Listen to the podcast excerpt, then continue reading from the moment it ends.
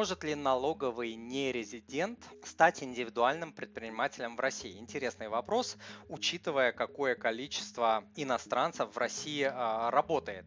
Вот, но здесь немножко, а, наверное, все-таки про другое. Смотрите, налоговый нерезидент – это тот, кто постоянно проживает в России менее 183 дней, то есть это полгода, за последние 12 месяцев. То есть не за календарный год, а за последние 12 месяцев. Если вы живете менее 183 дней а, в России, вы являетесь налоговым нерезидентом налоговый нерезидент может стать индивидуальным предпринимателем в России? Вот отвечая на ваш вопрос, регистрация для нерезидентов э, предпринимателей проводится аналогично процедуре, которая проводится для э, резидентов, но там немножко побольше документов от вас будут требовать.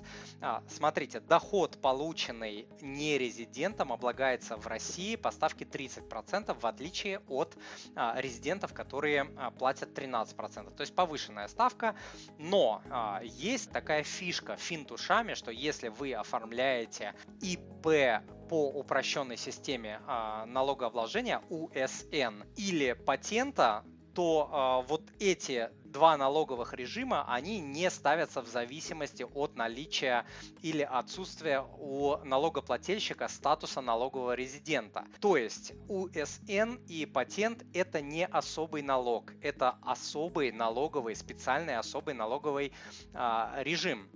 Вот, главное, чтобы деятельность а, предпринимателя осуществлялась на территории России. И тогда налоговый нерезидент может платить 6%, если он перешел на упрощенку. Такая интересная особенность. Вот. При этом а, вы можете находиться за границей, вы можете жить а, за границей и официально применять вот этот налоговый режим и платить 6%. Не 13, не 30, а 6% с ваших доходов. Это очень круто. Вот. С патентом там немножко другая ситуация. Там нужно, чтобы деятельность оказывалась именно на территории, которая указана в патенте. Вот, допустим, а, вы купили там одну или несколько квартир, сами уехали за границу, эту квартиру сдаете. Вы оформили патент, и вот в патенте должно быть написано, что эта квартира находится там в Санкт-Петербурге и так далее, и тогда проблем не будет.